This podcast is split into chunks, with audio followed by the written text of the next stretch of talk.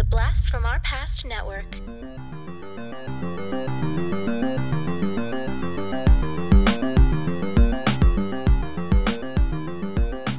Hello and welcome to the Blast from Our Past podcast. We are the podcast that gives you full-on movie breakdowns, T V show reviews, and a whole lot more, all from the things of our nostalgic past. I'm Adam. I'm John. And today we are going to be talking Parenthood, something that John knows really well. Uh, but not actually just being parents. We're actually going to be talking the movie Parenthood. We're going to be uh, talking that uh, nineteen eighty-nine film, along with recasting that film. And then we're going to be discussing the nineties sitcom The Parenthood, uh, which is Robert Townsend. Uh, fantastic. Even though there are some Parenthood shows that came about that we'll actually discuss um, once we get into the movie. Uh, but uh, yeah, this film came out nineteen eighty-nine. Could you please set our minds back? All right. So the movie was released on August second of nineteen eighty-nine. The Billboard Top one hundred single for that week was Toy Soldiers by Martika.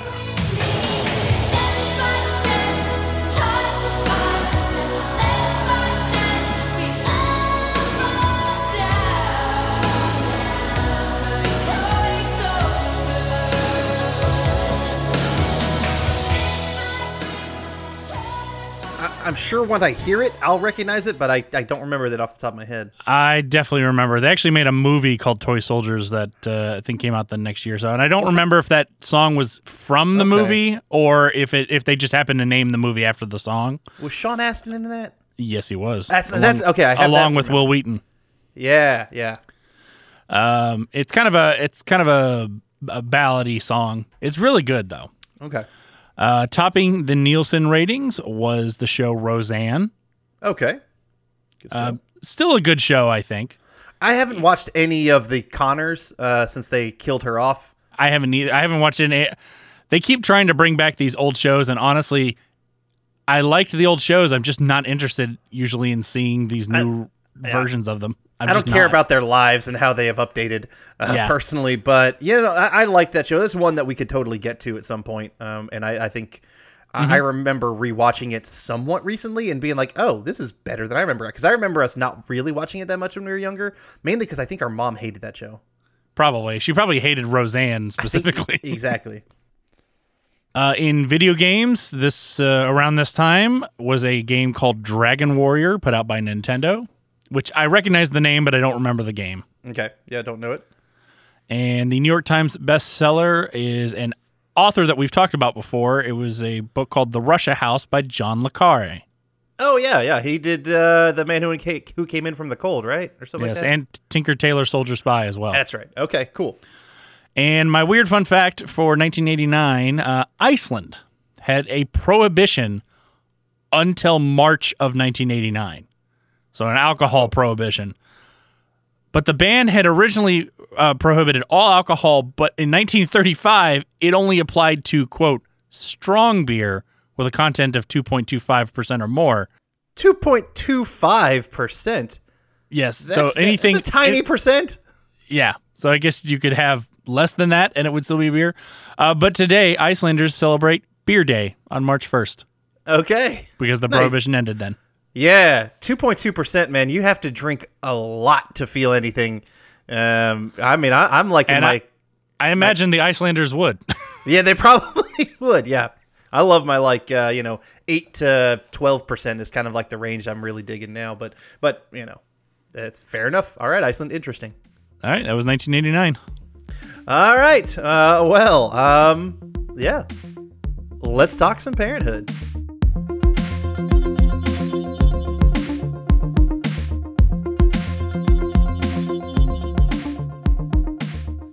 Parenthood, nineteen eighty-nine. This film was directed and in part written by Ron Howard. Uh, we talked about him before on our Cocoon episode as well. Or and he also did Apollo thirteen, A Beautiful Mind. He was in Happy Days, American Graffiti, bunch of stuff. Andy Griffith Show. Andy Griffith Show. Yeah, that's right. We talked about him in the Andy Griffith, Andy Griffith Show as well. So, huge name in film.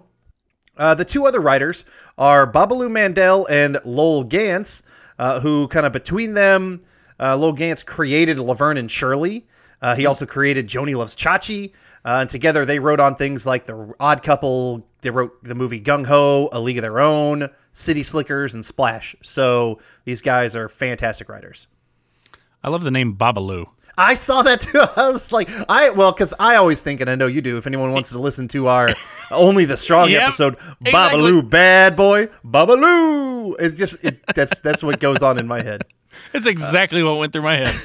So, uh, music was done by Randy Newman. And uh, we've talked about him before. Uh, Toy Story, obviously, but he also did mm-hmm. Monsters, Incorporated, Seabiscuit, Pleasantville, Awakenings, tons of stuff. Um, I always, I never remembered that Randy Newman did so many film scores. I just remembered him mostly from Toy Story. And right. so I kind of forgot that he actually did do quite a bit of uh, film scoring as well. Yeah. The cast for this film, uh, Gil is played by Steve Martin. And we know him from The Jerk, Three Amigos, tons of stuff. I mean, just yeah. comedy legend.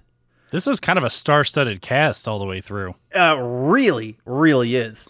Uh, Karen is Mary Steenburgen. She more recently was in Step Brothers, which is a movie I love, Back to Future three, I Am Sam, tons of stuff. She is all over stuff. I'm, and I'm pretty sure she's still married to Ted Danson. Okay. I think. I think. Um, but overall, she's a fantastic actress. And uh, Frank is played by Jason Robards, who is an older actor, but he's been in All the President's Men, Once Upon a Time in the West, uh, quite a bit of stuff himself. Really, yeah. really good actor. I remember him in Magnolia. Actually. Yeah, yeah, yeah. Yeah, that's right. He was in Magnolia. Uh, that's not. Yeah, I never. I saw that like once. It's the Tom Cruise kind of. It's a. It's a trippy, trippy it, fucking movie. It is. I also saw it once, and I was like, "That was cool," but I'm never gonna watch yeah. that again. It's very strange. So, uh, Helen is played by Dianne Wiest. I think that's how you pronounce it. I always said West when I was younger, but I'm pretty sure it's Wiest. It's, yeah, I'm pretty sure it's Wiest. We talked about her and Edward Scissorhands. Uh, mm-hmm. She was also in The Birdcage, and for me, I always definitely remember her from Footloose, from back oh, in the yeah. day. Tons of stuff. Uh, Nathan is played by Rick Moranis. We talked about him with Honey, I Shrunk the Kids, and he's in Ghostbusters and the S C- S C T V episode. Mm-hmm. Uh, you know, he's just a fantastic actor. Susan is played by Harley Jane Kozak. Uh, she was uh, in Arachnophobia, When Harry Met Sally. She's been in quite a bit of stuff. Um, she was the really only recognize. one. Yeah, she was the only one I didn't instantly recognize. Yes, absolutely. Uh, Larry is played by Tom Hulce. Uh, he was in Animal House. He is uh, Amade- he is Mozart in Amadeus. Yeah, that's what I most remember him from. And yeah, and I and I know I mentioned this before, but I watched that probably like four years ago or something, and that movie is just phenomenal.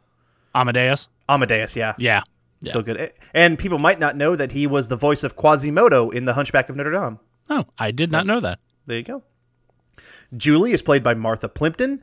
Uh, she was in a show called The Real O'Neills, but I remember her, and I think most people remember her from The Goonies. Mm-hmm. She was in that one. And then Todd is Keanu Reeves, uh, probably the yeah. biggest, well, yeah, I'd say the biggest actor, uh, at least currently today, uh, because of Speed, The Matrix, John Wick, yeah. Keanu Reeves, Bill and Ted's stuff. I mean, yep. he's huge. Uh, the budget for this film was twenty million dollars, and it made one hundred twenty-six million dollars. And for being kind of like a dramedy movie, it's the, over one hundred million dollars is a pretty solid payday. Mm-hmm. It's not like a big action-packed blockbuster or anything. And um, as I kind of alluded to earlier, there were actually two T V shows that were based uh, or loosely based off this film. Uh, both of them aired on N B C. Neither of them is The Parent 'Hood, uh, which is what John and I will be talking about. The first one was actually a sitcom. They tried it very recent, or like they tried it right after the movie, nineteen ninety. Ed Begley Junior played Gil, and it also had Thora Birch, David Arquette, and Leonardo DiCaprio as some of the yeah, main characters. I saw that. Yeah, and actually there was quite a few of people who reappeared from this movie on the show. Oh, okay. As well, like some of the kids actually ended up playing the kids in the movie as well, or yeah. in the T V show as well. Didn't it only last like twelve episodes or something it, like that? It was like a, a half season, uh, you know, replacement or whatnot, um, and it did not last at all. Yeah, twelve seasons yeah. or twelve episodes exactly. Now, the more recent Parenthood uh, came in twenty ten, and it was more of like an hour long dramedy. Um, it was quite a bit more drama uh, than it was, I think, comedy and whatnot, but it starred Peter Krause, Lauren Graham, Dax Shepard, Mae Whitman, Craig T. Nelson, uh, and it lasted for six seasons, one hundred three episodes. And I know some people who actually were big fans of that show. No. So I was not. I just didn't give a crap. I didn't watch it at all. Yeah. It didn't look like it had anything to do with this movie, and so I'm like, why right. the hell is this called Parenthood when it doesn't look like anything like the Parenthood I know, I know and love? Right. So speaking of that, um, what do you remember about this film, Parenthood, and you know why are we talking about it right now? I remembered so much from this film. I remember watching it all the time. I'm I'm imagining we had it on tape somehow, either bought or recorded somewhere. I pretty much, as we were going along, I watched this with my wife. I didn't show it to my kids, um, just because I, kn- I knew there were some adult things in here that I didn't want to kind of show them yet. Mm-hmm. Um, although, I do think my son would have thought the diarrhea song at the beginning would have been hilarious. Yes, maybe I'll just would. show him. Maybe I'll just show him that clip. Yeah, but just because I'm a, I'm a bad dad. Um, yeah. But I have not seen this movie in a long time, and I remembered almost all of it as it was going through. Yeah, like I, I, we, I agree. We must have had it. I mean, I always remember being nostalgic for this film, right? But in rewatching it here, I remembered so much of this movie that I was just like, yeah. "Oh man, this is this is one that must have been on almost frequent rotation." Yeah, I so I agree. Okay, all right. Well, let's get into our scene by scene breakdown, and we start off at a baseball game, and we meet uh, a young Gil. Uh, we see that his dad is kind of a dick. Uh, he get, they get to the game late, and then he pays an usher to sit with him, and we find out it's also his birthday. That young Gil is played by Max Elliott Slade, who we talked about, John, in a movie that neither of us cared for, Three Ninjas. Oh, wow. He was Colt. He was one of the main he's one of the main kids in that series. He's He was in three of those Three Ninja movies. Okay. Um, so, yeah. I think he actually shows up... Um, Also, later in the, he, he re- reappears in the, the Parenthood show, but as a different character and not as uh, Gil, as young Gil. But anyway, Gil starts talking and he's wise above his years, and we kind of find out that we're inside of his head right now. It's right. kind of, a, you know, it's it's almost like a, not really an illusion, but he's having going back into a memory, um, but it's all kind of like lucid as well. Um, it's very, it kind of meta right now, and I actually kind of like that. I kind of forgot about that. Mm-hmm. He's now apparently thirty-five. Steve Martin never looked thirty-five. He came out of he came out looking Benjamin Button old, I feel, because he got he got that gray hair so quick, you know. Yeah, but he was also forty-four at this time, so they really yeah. should have just made the character like forty or something. Yes, like they thirty-five, because I'm thirty-six right now, and I was just like, what? You, I cannot look at Steve Martin and think that we were ever the same age. Yeah, um, but. He's just talking about how he wants to be a good father and things like that. We see Karen, and it kind of snaps him back into reality. And then we get our titles playing to a Randy Newman song. Don't want to take a trip to China. Don't want to sail up the line. I got him. Wouldn't want to get too far from where you are. Because I love to see you smile. Uh, and that happens all is like they are trying to struggle to get the kids from the baseball game into the car. And this is stuff. Now, I bet you as adult John with two kids, you are getting different things out of oh. this, and you're understanding stuff that I can't right now because I don't have kids. It it was absolutely the same and yet a different movie. Um, why? Because I, you know, I as a kid, I definitely identified with the kids in the film, especially like Kevin and stuff like that. And then now as a parent, I absolutely identify with Gil yeah. and, and all the things that he goes for. And like even to the point where my wife and I are watching this and we're watching the kids and we're like, oh my God, that's my son. That's exactly what my son does. Oh my God, that's my daughter. Oh, like it was, it was just kind of amazing to watch that. Mm-hmm. So uh, speaking of your son and that, that uh, song uh, as they're driving back, you know, wonderful song. When you're sliding into first and you're feeling something burst diarrhea. When you're sliding into first and you're feeling something burst diarrhea, diarrhea. When you're sliding into third and you, well, you juicy turd diarrhea, diarrhea. When you're sliding into home and your shirts are full of foam, diarrhea, diarrhea. When you're sitting in your Chevy and your shirts are feeling heavy, diarrhea, diarrhea. Now that that was one of the first like real punches back into yeah. nostalgia for me watching this. Yeah. I was like, "Oh my God, that song!" I wanted to bring this up. Uh, the little girl mm-hmm. uh, who I believe the character's name is Taylor. Yes. Uh, is played by an actress named Allison Porter, who was Curly Sue in the movie Curly Sue. She, adorable little film. Well, that's uh, Jim Belushi, I think, as well yes. in that one, right? That's a good and, movie. And she was also the season ten winner of The Voice.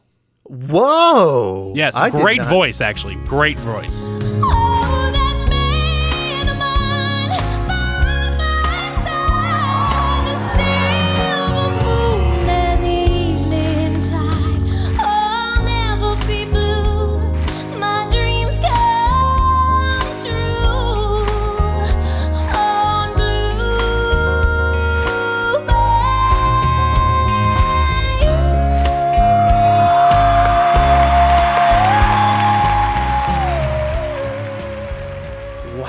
Very cool. Had no idea on that one. Um, yep. The son, Kevin, the diarrhea singer, uh, he only has three credits, and we actually talked about him before. Oh, really? Three credits. That's it. And it is this movie, the one that we uh, that we uh, haven't talked about, which was Hook, and then a movie that we did talk about, The Witches. He plays Luke, the main kid in The Witches. Oh, that's right. Who was he, he in Hook? He's one of the Lost Boys. He wasn't oh, actually okay. a huge character in the Lost Boys, but okay. he was. But he was in there, so that was kind of like his smallest of the roles. But is it only three char- three three movies on his entire IMDb? And to me, those are all massively nostalgic films. Absolutely huge. So very cool. Uh, it's bedtime, and the part at bedtime that you definitely remembered is the son, the youngest kid, Justin. Uh, Gil looks at him and says, oh, you're going to go to sleep in that? And he's wearing nothing but a cowboy hat and the cowboy holsters and nothing else. And it is fucking adorable and hilarious all at the same time. Um, that, and you, I mean, you see a fully naked baby, but it's a, it's a baby, who cares? Yeah. Um, but it is, it is just like, and before I probably laughed and was like, oh my God, a naked kid. But now as a, as an adult, you look at him just like, that is hilarious, but also I'm like, that's so fucking adorable. It fills me with like, you know, you know, uh, baby fever, that kind of thing. Yeah. Baby crazy. Yeah. I'm baby crazy. Yeah, but it, yeah, that's definitely something little... every kid does at some yeah. point. Oh, I got we got pictures yeah. of that. Yeah, I got pictures of me um, with, like, I think it's binoculars. Right. Uh, looking through binoculars, just naked. I know Mom has some pictures of herself, like, in a cowboy hat and basically nothing else when she was younger. Like, yeah. this is, running around naked is a established baby thing, right? Ab- absolutely. And yeah. and only gets more fun when you get older. I mean, what? Exactly. Woo! It's naked time! Ding! Bing. Yeah. That's a Dana Carvey thing. You guys should all check that out. His stand-up is awesome. Yep. So, and that actor is actually still working. Uh, Zachary Lavoie? Yes. Justin? Okay, cool. Actually, he Very was cool. in the Parenthood T V show. He was in that show. Nice. Yeah, I saw that. But, uh, yeah, he's not not a lot of credits, but he is still working, like, on and off. Okay. Uh, Gil then has to, you know, go check on his daughter, Taylor, who's not feeling well. And he's like, oh, do you want to throw up? She says, okay. Blah! Just projectiles all over him. Uh, she's adorable. That's funny. I mean, is that... Did you, I mean, you must have gotten thrown up a lot in your time. Oh, as a dad. Yeah. I mean, yeah. It, it gets to the point, like, it's going to sound gross, but, like, bodily fluids don't bother me anymore. Yeah. You just yeah. get used to them. There's... All right, there's one thing... Now, I get it. Kids can't really... You know, they're, they're peeing their poop and their vomit. They can't stop that and whatnot. Now, this is one thing that I have, I don't know, even as a father, will I adjust this? Because I can get over that stuff. That's not a big deal. That's just, mm-hmm. you know, you get peed on, you get pooped on, you get vomited on, not a big deal. But one thing I don't, and this is, this is something that I feel like every parent does, but I just don't think I give a crap is I, I, I see parents, and I've seen you do it, and I, it doesn't make me cringe, but it's just like, I'm not sure I could do that, is they eat after their kids. If their kids don't finish a, like a sandwich or something, the parents will then pick up the... But the kids' fingers are so dirty, and these kids are so gross that I'm like, anything they're touching, and I'm not like a germaphobe by any means, but I'm like, I just can't fathom finishing, because they're just slobbery, gross little fuckers, and, like, and then finishing their meals, it, I, I, I can't get that. And...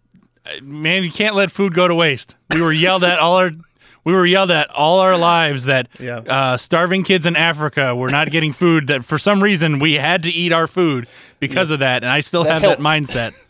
So Okay. Fair enough. But I mean, it's a, I think it's all a lot of parents do that. So. Oh, yeah.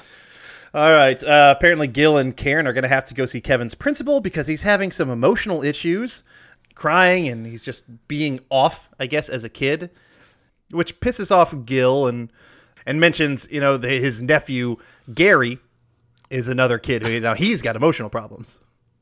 And so we cut to him, who is played by Leif Phoenix. Joaquin? Leif, you're right, Leif. Leif Phoenix, which we actually talked about in Space Camp. Yep. Um, hated him in Space Camp. Uh, he's a little bit better in this one, yep. But he plays like a troubled little, you know, anxiety-ridden emo teen. But yes, Joaquin Phoenix, who was yep. going at Leif at the time. But uh, and we also meet Helen, uh, Gil's sister, uh, who is a div- divorcee. Yep. Uh, and then also we meet uh, Helen's other daughter, Julie. And I this is a yes, definitely a fun little thing that I probably didn't notice all that much when I was younger, but uh, Helen's like, "Oh, I heard you moaning last night. Were you okay?" And she's like, "Oh, no, no, it's fine. It's nothing." And then ven- eventually when Helen leaves the room, out pops Todd from under the bed. And then it's even funnier because they mentioned that that Julie says, "Mom heard you moaning last night." So Todd is the moaner, which is just kind of a nice flip on its head. You know what? I had never noticed that until this viewing. Yeah. I, I guess I just didn't I didn't really care about that line, but this time I definitely noticed that it that it flipped on to, to Todd yes. being the moaner. Yep. Uh, but Todd is still feeling a little uh, horny, if you will, and he pulls out a camera. We can record our love. We can record our love. And that's... That's what they're going to do, apparently. Um, we see uh, Helen gets on the phone with her other their other sister, Susan.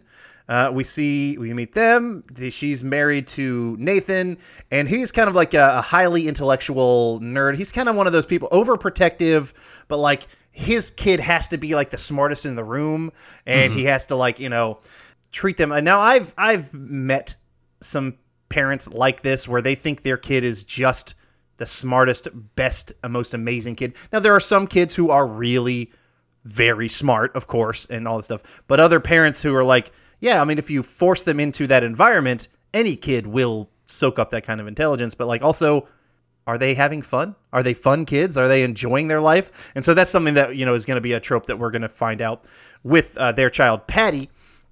And, you know, just also Nathan in general, that he's a little too obsessive about this.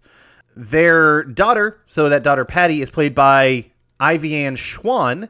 Uh, she ended up being on the show as well, the Parent 'Hood show, playing the same character. Mm-hmm. I actually remembered her also, besides this, immediately from The Problem Child two.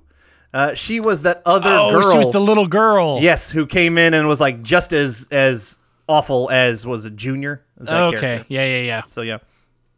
All right. Um, at Helen's house, pretty much, you know, the whole family is there for like a dinner or a little get together. Um, again, we see more of Patty kind of being a genius kid, kid while Justin is not a genius. I mean, that's something that we're going to, we get their comparisons quite a bit. He's eating stickers while she is like reciting Shakespeare basically, or stuff like that. Stuff like that. Yeah. Yeah. Um, and then there's a big surprise that, uh, Frank, you know, is, is kind of going to unveil to everybody. What it is, is Larry shows up. Their youngest brother. So it's four siblings in this family. We don't really, I, I am assuming Gil is the oldest, but it's also possible that Helen is the oldest. It doesn't really matter. So yeah. It's maybe Gil, Helen, Susan, and then Larry, who's the youngest. Um, and you can obviously tell that the dad kind of dotes on Larry, and dad kind of like is super eager and loves him. Not really loves him the most, but like shows him the most affection, yeah. while towards Gil, He's a little, he's harder. He's just, he's much harder on Gil. Now, is that something that you feel happened in our family dynamic? Do you feel I was doted on and I was like, um, I don't know, given all these, I was spoiled more like that and you were hardened? Um, I think Abby and I both think that a little bit with mom. Okay. Just a little bit, like a little, but I, a lot of it had to do with the fact that you were the last one out of the house. So, there, you know, you had you you were the only one that had time with just mom by yourself. Yeah, yeah, and I think that was something special for mine and mom's relationship. Yeah, we went we went through some shit that that you guys didn't. You were already off into right. college at that time. Yeah. Right? I mean, and we've we've each had different experiences with our parents. I mean, we we all kind of said that our sister was our kind of our dad's favorite. And mm-hmm. it was always apparent, but that never really bothered us. Um, yeah. And I got to live with Dad for a few years, and that's an experience that I had that's going to be different from – True. So we're all having kind of different experiences with our, our parents. So um, no, but – I mean, a little bit, but not really. I don't I don't feel like I, – and I, I didn't get that with Dad at all and feel like no. he – other than, you know, he you know he favored his little girl, and understandably so. Yeah, I think it's fine. Um, yeah, I mean, I, I – of course, I don't feel like I was spoiled at all because I don't know, because also we weren't we weren't an upper middle class family. We were a lower no. middle class family. So yeah. it's not like I got all these massive experiences that you didn't. I remember getting a shit ton of hand me downs. Like, so that's I, was right. like, I didn't get new stuff. I got everyone's used crap, and it was no. all your clothes. I didn't wear like my own piece of clothing probably till high school. And I, I understand that because we've we've handed down a whole bunch of clothes. Actually, we'll make our daughter wear my son's hand-me-down clothes if it, yeah. if it, you know, if it, if, if it fits her. Mm-hmm. Especially jeans, because that girl goes through jeans like crazy. Because she's probably more physically active than he yeah. is, and yeah. for some reason, uh, they make boys' jeans tougher than girls' jeans. Really? Oh yeah, yeah. It's it's much more durable material. They put more into mm. it. So we just started buying her boys' jeans because she was wearing through them. Gotcha. Huh. That's interesting. I mean, that's that's also really weird about how like the fashion industry does shit like that. Oh yeah, it's it's dumb. Yeah. So, uh, and then another kind of little surprise here. We meet his son, uh, Larry's son, mm-hmm. who is a surprise to everybody. Uh, and his another surprise. His name is Cool. That's Cool. That's eighties thinking for you. Yeah. Well, I think it's also Larry thinking for you. Well, actually. No, it's not, because we fight. He says, "I didn't even know I had a son to, for, for uh, since a couple months ago." Right. So the whoever mother that he knocked up, apparently she named him Cool. So Those yeah, damn hippies, damn hippies. But um, we can immediately see that Larry, and this is all I think ties into Larry's upbringing of being a spoiled little kid. Frank always kind of just gave him whatever he wanted. Um, and so we see that he's kind of a bum. He's a schemer. He's that kind yeah. of guy. He's always trying to look for a quick fix. He's never looking to work hard. Um, and this is also why I don't feel like I associate with Larry, because I'm a, I feel like I'm a hard worker. I was able to, you know, work my own way pretty, pretty quickly after college and whatnot. Uh, but anyway, that's my own problems aside. Uh, Larry is uh, currently much? working on some hydroponics stuff. Mm-hmm. Um, and, you know, which I always think of weed immediately when I think of hydroponics. And I'm sure Larry was too. Yeah. yeah um, so, I mean, like the science behind it is, is fascinating. We actually have kind of like a little hydroponics garden in our house mm-hmm. right now that we're using to grow like some lettuce and some herbs and stuff like that. Yeah. Um, but yeah. Yeah. So, I mean, that, this, it's I immediately this thought weed. Yeah. It, it's, it's almost synonymous with weed, I think, it, particularly early on. So. Um, but he wants to stay around that area with the family for Cool's sake. Like, okay. Uh, and we see that uh, or the the kid who plays Cool is named Alex Burrell. Burrell. Mm-hmm. He doesn't have many credits to his name, but I did notice that he played Michael Jackson, uh, ages six to eight, in the miniseries in the nineties. Oh, okay. That was on the Jackson family, so I thought that was cool. Okay. It's cool because of Michael Jackson. Yeah. I like Michael Jackson, okay? Just deal with it. All right. Uh, Gil and Karen, they meet with the principal, who recommends Kevin go into special education, uh, you know, for his emotional problems. I love how Gil blames Karen immediately for smoking grass. It's her fault. She smoked a lot of grass. In, in the original script, she was actually going to smoke a, uh, a joint every night. Like, that was her, like, nighttime ritual. But ah. but Mary Steenburgen uh, didn't like – not that she didn't like it, but she's like, that just seems out of character for where she is now. Like, yeah. so they, they changed it to just her having done it in college. Yeah, okay. So can everyone have, like, their little vice or what? Because there's a Susan – Um, we see that scene where she gets home at one point and she she's in her jazzercise outfit or whatever right. workout outfit, and then she is stressed and she stressed eats. Now, nothing comes from that. Right. She, you know, it's not like there's any bad habits forming from that. Or it's just kind of showing she's having stress um, in her marriage. What I what I actually took away from that was that, because in, in the, the dinner scene that's coming up, she she talks about she's talking about all these healthy foods. Oh, yes. I took it to mean that, like, Nathan was, like, overly controlling. Yeah, over yeah, what exactly. she did. And so that was her like that was her like little vice thing, was like this sugary snacks that she could yeah. sneak in. She's secret lashing. Well, yeah, she did mention um you know uh you know while here they're having this dinner that they brought they bring their own food everywhere. Right. Um and they're exact and you can and you can see these things are ultimately Nathan pushing all this stuff onto her. Right. And so yeah, that's her lashing out on her on her own um is eating these little Debbie like cupcakes and shit like that. So right. Gil and Karen ultimately just want to try and get him to a therapist and try that as opposed to going to special education. Uh, we see that Todd and Julie go to pick up their uh, pictures that they made uh, recording their love, but it's not their pictures that they're picking up. Uh, they apparently went to the same place that her mom had some pictures developed, and so they get their mom's pictures, which means Helen must have picked up her pictures. We cut to Helen looking in like, I don't know, it's a mix of disappointment and horror. And like these whimpering. And this was actually based on something that happened to producer Brian Grazer. Oh, wow.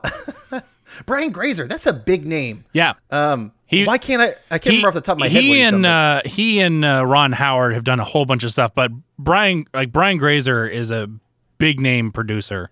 Yeah, across I immediately Hollywood. Hear it. Yep. In fact, yeah. I know I can I can I know what he looks like. I've seen him in so many interviews. I know exactly what he nice. looks like. But apparently, okay. I guess this happened to Brian Grazer, so Ron Howard threw that into the uh, story. Okay. Yeah, it's pretty much all Ron Howard stuff that he works on with, but it's a lot of awesome stuff, basically. Yeah. So, I think that's a hilarious and unfortunate uh, thing for Helen to to deal with right now. Uh, she she's. funny though about some of the stuff. Some of the stuff is, oh wow, that's one from that's one for the wallet. Uh, things like that. And of course, her and Julie end up yelling at each other, and Je- and Julie leaves to go be with Todd. Some, and at the same time, Gary comes in, and he's very secretive. Uh, Gary just he's got something in like his uh, like, like a, a big big brown bag. Yep, he's car- carrying around with him at all times, and he's just a very kind of. Uh, Emotion or emo, he's basically like a dark emo, like, you know, leave me alone kid. He's he's distance. I mean, yeah, thank you. I mean, he's he's not happy. I I wonder like how, because I don't know if we. It's got to be a while uh, as to how long um, uh, Helen and her ex-husband have been divorced, because we yes. learned that he has another family. Exactly, and it's a kid who's old enough to like call him on the telephone, right? So it has to. So again, so the kid has to be, you know, probably like a good four years old, five years old. So, so I'm wondering if, if this is something where he's always been this distant, or if as he became a teenager and kind of yeah. like went through puberty and all that stuff, he became emotionally distant and started thinking about his father and stuff like that. Mm-hmm. Um, 'cause it, it doesn't, it doesn't sound like this was a, a usual thing, that it was a relatively new behavior. Yeah, I would think, I think so too. Um, I do love the little, just this little, moment here where uh so Gary comes in and Julie's like, I'm moving out, and he goes, bye, like in a very monotone, and then right. then Helen goes, see, you've upset your brother, who is obviously he's just literally he's he doesn't care mon- he doesn't care, and he's as monotone as it gets. But hi, Gary. Hi. I'm moving out, Gary. What? See, you've upset your brother. I love that. There's a lot of good lines, a lot of memorable stuff there was film, so. Uh, Frank shows Larry his like this sweet cherry old car that he uh, kind of, you know, refurbished on his own, and we just kind of, you know, see Larry is not the greatest father. No, um, he's. I did not- have a real. I told this to my wife last night. I was like, I did not realize how much of a of a dick Frank is. Oh, Frank, yeah, Frank is a dick, absolutely. Yeah, but yeah, and but Larry, you know, there's some redemption for for Frank. You know, by the end of this film, yes, there, there is, is. Z- zero redemption for Larry by the right. end of this film. Yeah. So, um, but he ends up asking Frank for some money, uh, some three thousand uh, dollars, to try and, you know, help out with something that, you know, he's in he's in the hole for. Uh, Patty practices some karate, kind of cute. Ends up punching Nathan in the face. Um, but yeah, Susan And, you know, Susan wants Nathan to go on this trip with her to Mexico and spend some time together. But Nathan is so focused. He's super hyper focused on his kid mm-hmm. and making sure that everything is just perfect with her. Um, that, you know, that Susan is now getting neglected and kind of pushed aside. Yeah. So, and just overall, we can tell that that marriage isn't working too great.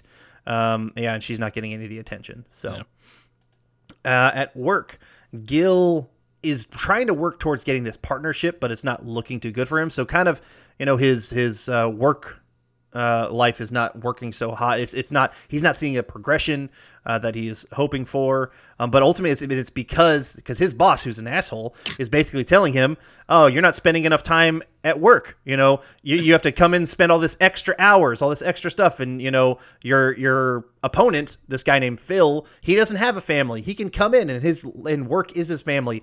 And this is something that overall has, not to say ruined, but it has completely fucking ruined American work culture. Is, you know, I feel like it was expected that, you know, you, you work, but you have your family and you spend your family time and all that stuff. And now, you know, I, probably ever since, maybe probably before the, the eighties, but, you know, in then it's just has gone to all your time goes to work. If you're only putting in forty hours a week, you're not putting in enough time at work. And it's just like, well, how the fuck do you have any time for you? How do you have time right. to devote to your family? Like, no wonder mental health is worse than ever before. Yeah. I mean, and honestly, no no wonder people didn't want to go back to work after yeah. after COVID.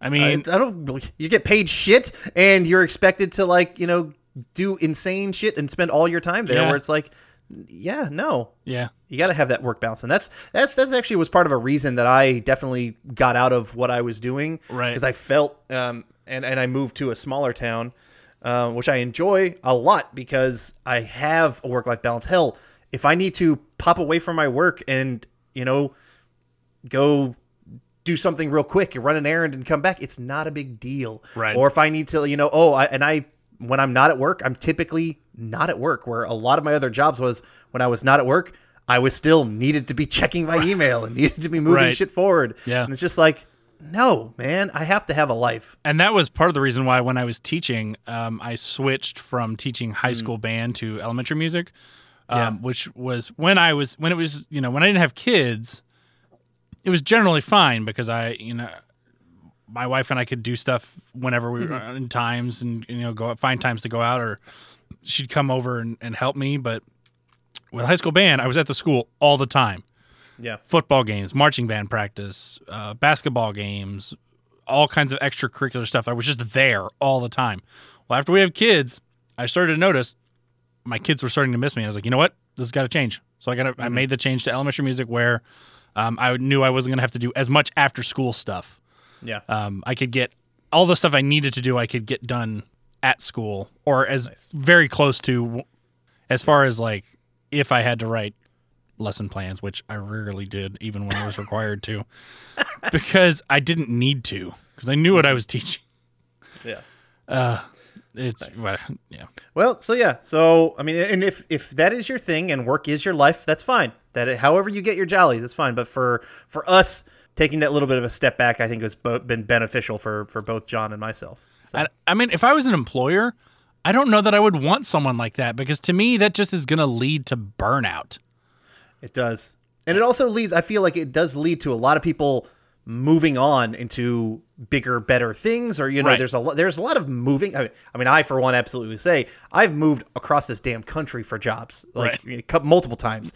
Um, but like when you set your family and whatnot, then you can kind of stake your roots, and you're going to, it's going to be a long haul where you you will help that company in the long term. So yeah. I think I think you're right. Having a you know having that balance, you're not going to get burned out, and you're going to be just overall a little bit better off. So, but we'll see. You know. Yeah. Um. All right. So Kevin is worried about seeing a psychiatrist. Of course, he thinks he's a little freak and that kind of stuff. Which at that time, psychiatry and and mental health therapy was not as accepted as it is now. Um, I imagine there's a lot more kids today in going to see therapists than, uh, than were back in the eighties. Mm-hmm. So, um, but Gil kind of distracts him. He's got an upcoming birthday party, and we find out, oh, he really wants this guy, Cowboy Dan, to come and play or to, to perform at his birthday. So, all right. Uh, at Frank's place, uh, we see Larry getting thrown from a car. Um, I did see the the uh, stunt double didn't yeah. look much like Tom Hulce to me. I, I, I noticed that too. But yeah, uh, his business dealings aren't going too well. And we also see that uh, then Julie, there's a lot of bouncing back and forth in this film between the different families. Um, Julie gets uh, uh, brought back to Helen's place in the cop or by the cops. She was apparently panhandling because she's not with Todd right now because they got into a fight and uh, he, he got into a fight with the brothers and then with Todd. And so they kind of broke up very quickly. Mm. Uh, a wonderful little line here is where Julie says, "He told me he loved me. Sweetie. How they say that. Then they come. They say that. Then they come." I, I was like, I did not hear that line before. I didn't notice that. Man, I'm going to have to go back and find that again. Yeah, I will cut that one in. Don't worry. So... Um, and we also just see Gary is still acting weird, shit like that. Uh, then busts in Todd and he's still, he's trying to get, he wants to get Julie back. And he mentions something about calling, he says, "my wife." And we're like, what, what? And so they, we find out they apparently got married a couple days ago. And so, you know, this is very immature, super hyper immature love yeah. that's going on right now. Um, but he apologizes, and of course, Julie takes him back, and they're they're back together. At a baseball game, Kevin tries his hand at second base, and here Gil kind of d- goes into a little imaginary thing, kind of a throwback to, or, or kind of re- returning to yeah. that first scene where he's kind of goes into some imaginative things, and uh, he envisions Kevin graduating college, and the dean announces Kevin, who is like the top of his class. And, you know, it's all this great speech about how much he loved his dad and thanked his dad. Uh, did you recognize the dean who announced Kevin? I did not. Uh, Rance Howard, Ron oh, Howard's dad. I should yeah. have, I should have known. Yep. Uh, and then, and also in like one of the baseball things, we'll see, uh, it's because we cut back to it's baseball time. Yeah. Um, and we see Clint Howard yep. uh, playing one of the dads of this other kid, and uh, Kevin ends up dropping a fly ball, and they lose the game. And so, womp womp. Now, Ke- Ke- now Gil reimagines that scene he had before, but instead of graduating with high honors, uh, Kevin is now shooting people from a bell tower, which is basically the it's the University of Texas shooting yeah. that they kind of put Kevin into. All right, so. I have an issue with this scene. Not the, not with the scene itself, but yeah. with the, the stupid kids on his team. Oh, yeah. So they they are all like, oh, no, not Kevin. Well, they needed a second baseman, and Gil asked everyone who wants to play second base. None of the other kids stepped up.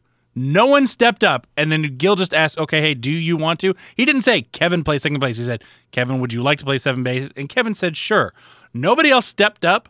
And I can tell you this, I'm not going to complain about it if someone else is going to do a job I don't want to do. Yeah. Yeah, you're you're dead on there. It's it's not like yeah, it's not like Gil showed favoritism. No, absolutely uh, not. Yeah. So, yeah, you're right. Absolutely right. So, Nathan confronts Susan, who apparently has been cutting holes in her diaphragm, uh, which is her contraceptive, uh, because she wants another kid, but Nathan kind of goes on this rant about, you know, and we had this plan that we were going to wait five years in between kids or all this or whatever it was or more than that, whatever the hell it is. Um, I'd but, like but to thank this movie for introducing me to what a diaphragm was. Yeah, I, I mean, I didn't really remember. I mean, we didn't. I've I've never used been one confronted w- with a diaphragm. I haven't no. either. I think now it's basically mostly all the pill and condoms are the two main contraceptives of choice, but there are still the sponges out there, which is a Seinfeld thing. Those still exist. Okay. And I wouldn't doubt that diaphragms still exist. Right. So, um, but yeah, so she wants another kid, but Nathan, you know, again, pushes it's, it's, it's their plan, but it's not really their plan. It's his plan. And Susan gets kind of pushed into this stuff. He's, it is kind of interesting. I, I kind of like the, I don't know. They're, they're playing with, like, I would feel is like the typical norm where, like, you'll get a very macho guy who, who kind of, like, pushes his will on mm-hmm. the female. This one, it's it's not to say Rick Moranis isn't macho, but Rick Moranis isn't macho. Right. He's Rick Moranis. He's nerdy, but he he pushes his intellectual side, and he pushes all of that, like the science and all this whatever, yeah. until it's always his way and never Susan's way or never their way, honestly. Uh, there was uh, the dinner scene that happened earlier. There was a, a, a line where she she was talking about how he had done things, and she was like, and he just... You know, it just turned me on, you know? And Dianne Wiest, or, or somebody, it might have been Mary Steenburgen, was like, really? Yeah. Like, yeah. That guy did it? Mm-hmm. So, yeah. It was, she, she is very attractive. The actress and the Susan character yeah. is very attractive. And Rick Moranis is classically not. He's classically nerd look. Um, and so it is kind of like a, wow, how did how did he get her kind of thing. Yes. So, yeah, because they do kind of go over that. Uh, meanwhile, Julie and Todd buzz each other's hair. They're just rebelling. I don't know. There's actually I, a reason for this. There's a whole. There's actually a whole reason for this. The movie that Martha Plimpton did, but right before this, she was bald because uh, she ah. played a she played a cancer survivor. So all the hair you see up until this point was a wig. Was it? Oh, okay, and I had no idea. Ron Howard hated the wig, and so huh. they did this so that she they could start using her natural hair. Okay, cool. I, I, I like that. Didn't even think about that. So, uh, Gary talks to Helen uh, about staying with Dad, you know, and how he's kind of trying to, to to go that route. And so she lets him call him. And here's where he has gets on the phone, you know, and we find out that no, he's not allowed to. And so, of course, Gary's upset and he mm-hmm. kind of cries and, um, you know, he's just overall very hurt by this. Yeah. And so at Gil's place, it's Kevin's birthday party. And this uh, just feels like a classic scene. This is a scene I loved as a kid. Yeah. Um, not to say I don't love it now, but this is one of the more memorable scenes for me when I was younger. Absolutely. Yep. So Gil does his thumb trick, which I always remember that scene, which freaks the hell out of Patty. And I'm like, wow, a real fucking genius there. She couldn't figure that out. um, but you know, I like how, you know, we just see that. And overall, with Patty being a very unsocial kid, uh, she's she's... fairly socially inept because she just spends all of her time with Nathan and at home and whatnot. Mm-hmm. Um, Susan's upset about it, but Nathan is fairly strict and wants to just keep focusing on her and shit like that.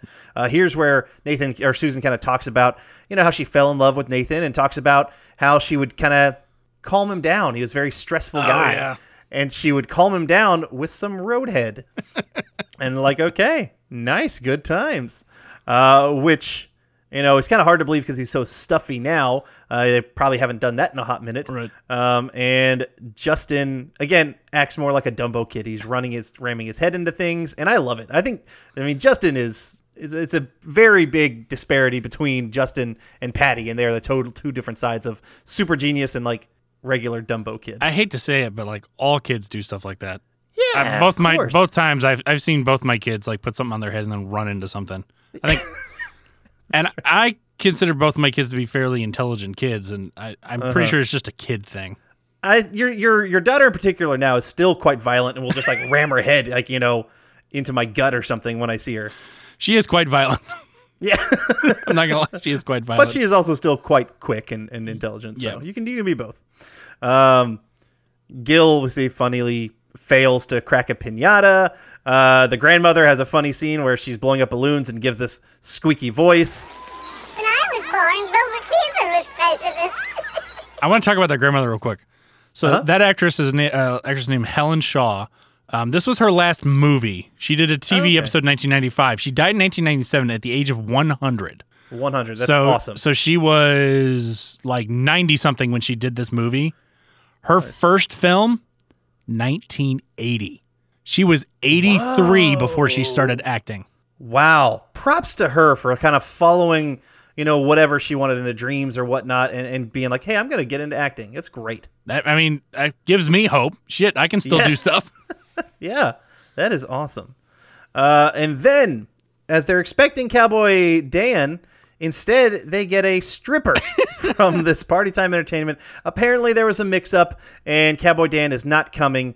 Kevin's heart is broken, and so to fix the day, or to save the day, uh, Gil dresses as a cowboy with, you know, whatever he's got, as he's like spoons or something, mm. as spurs and rugs, as chaps, uh, and he goes out and performs for the kid kids and does surprisingly well. Yeah, he really entertains with them. And this is this as a kid, this was a fun scene. This is like this is kind of what you would love to see at a birthday party. Try he gets on a horse to ride away at the end.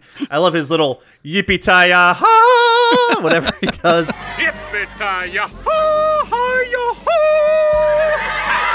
And he goes and ends up falling off the horse, and then he keeps going. Just overall massive success right. for a birthday party. I actually, when I was watching this, before the stripper came in, I actually forgot and conflated this with Uncle Buck. Because I was like, oh, yeah, this is when ah. Cowboy Dan comes in and, and Gil punches him in the face. And then the stripper showed up, and I'm like, no, no, no, that's Uncle Buck, idiot. Yeah, yeah, that's close. Exactly. He was uh, that guy was I can't remember the clown, but he was a god of local enter- of local kids entertainment right. or whatever it was. So, all right. Uh, that night, someone breaks into a dentist's office and busts everything up, and we can kind of tell and infer that it's Gary yeah. that he was breaking things in his father's uh, dentist office.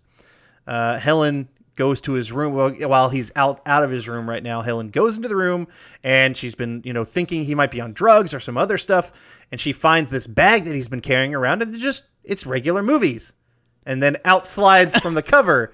It's not a regular movie. No. It's a triple X movie. Uh, and no wonder he was coveting that. He was carrying that bag everywhere. But I understand, like, why? Would, where was he taking it? I, yeah, I, because he didn't seem like he had friends. You know, it, right. didn't get that es- established. But, yeah, he was carrying that. He was he beloved uh, triple X V H Ss. Yeah. Uh, what was so. it? It said, like, Wet, Wild, and Ready? Yeah, Wet, Wild, and Ready. She puts that one on. Which, I don't, one, I don't understand. I'm like... How do you not know what that's going to be? Yeah. Um, but there was a, the actual movie that was shown was actually a porno called Blonde Goddesses from nineteen eighty-two that was sort of ah. a Indiana Jones parody. Uh, okay. All right. Or, uh, as they as she puts it on, her sister Susan and grandmother come in. And uh, just some some good quick lines from the grandmother every now and then. Yeah, they gave like, her oh, that one stuff. Guy reminds me of your grandfather. Uh, and Gary, who comes in, is embarrassed, but Helen actually does very well here, and she just kind of sits to him, talks to about him, you know, or talks to him like, "Hey, are you curious about sex and other stuff like that?" She's she's not massively overwhelmed by this, and I think right. she does actually. I think she is a fantastic mother because she's having to do it all on her own. I thought she handled it very well, actually. Yeah, yep. In pops Todd at this moment, who is just kind of looking for Julie or whatnot, but she's not around, and so. Helen then kind of suggests maybe they talk about their kind of his curious sexual feelings. And so she figures like having a guy as dim-witted as Todd is, let him talk to him. And so we cut to Todd kind of coming out. Can I speak frankly, no holds barred? Please. That is one messed up little dude. That is one messed up little dude.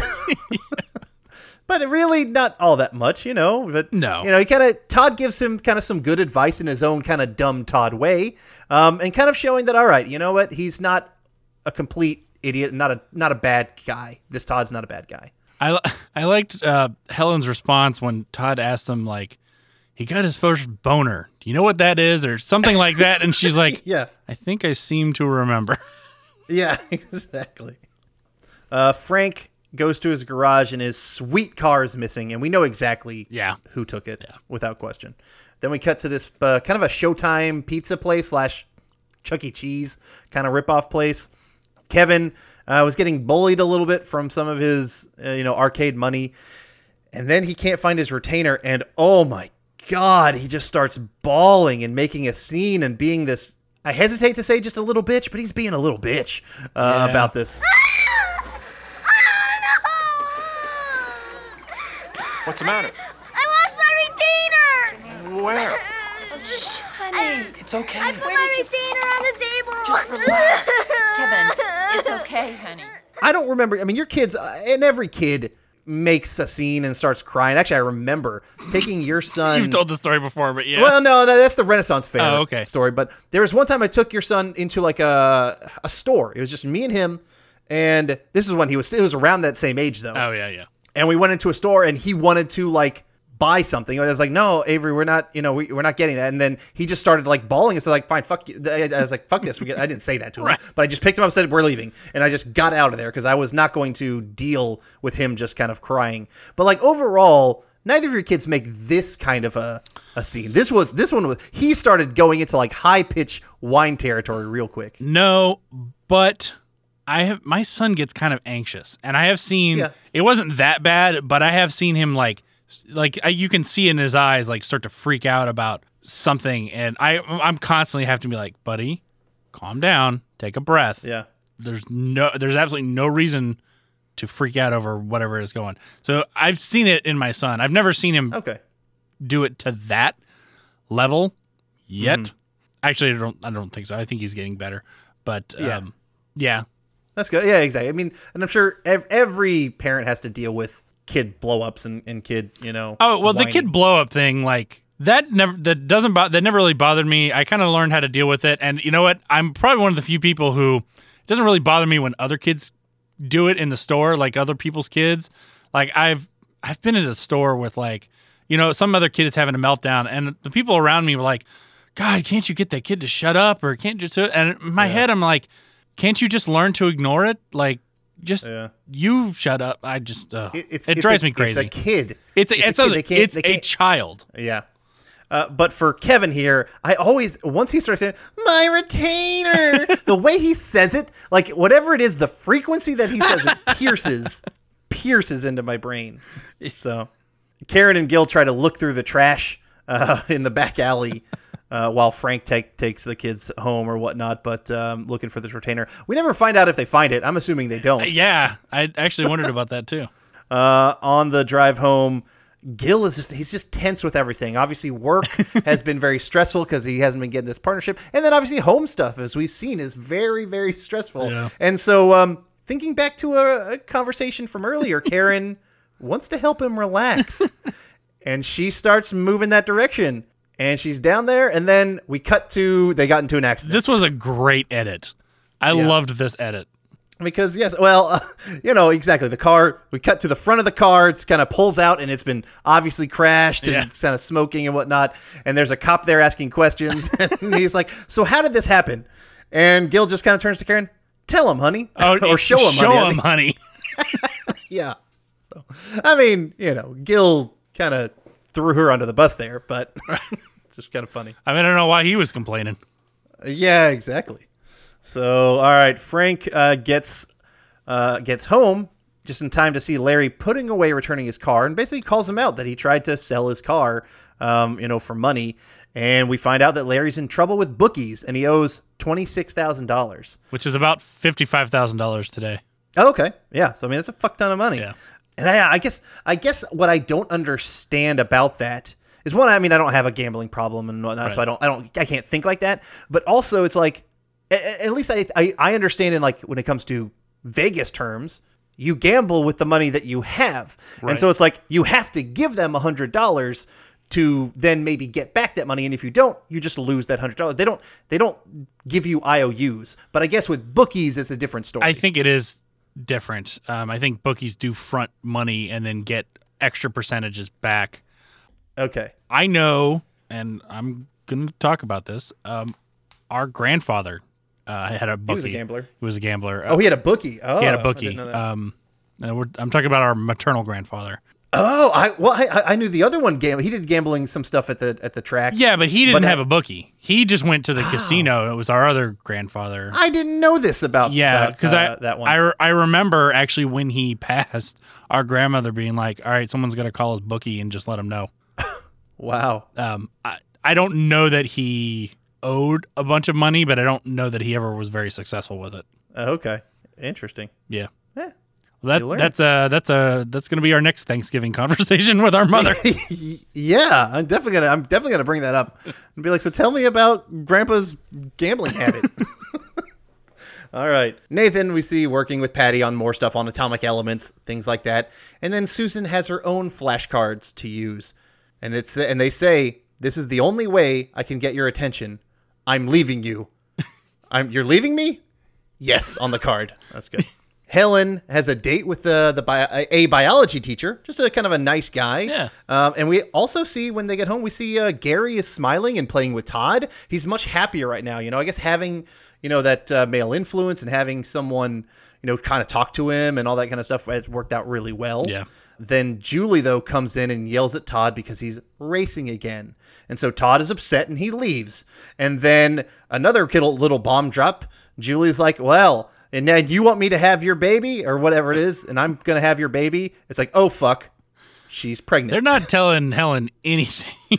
No, I, I feel so bad for her yeah. as a single mother. She gets she gets really shat on by her kids.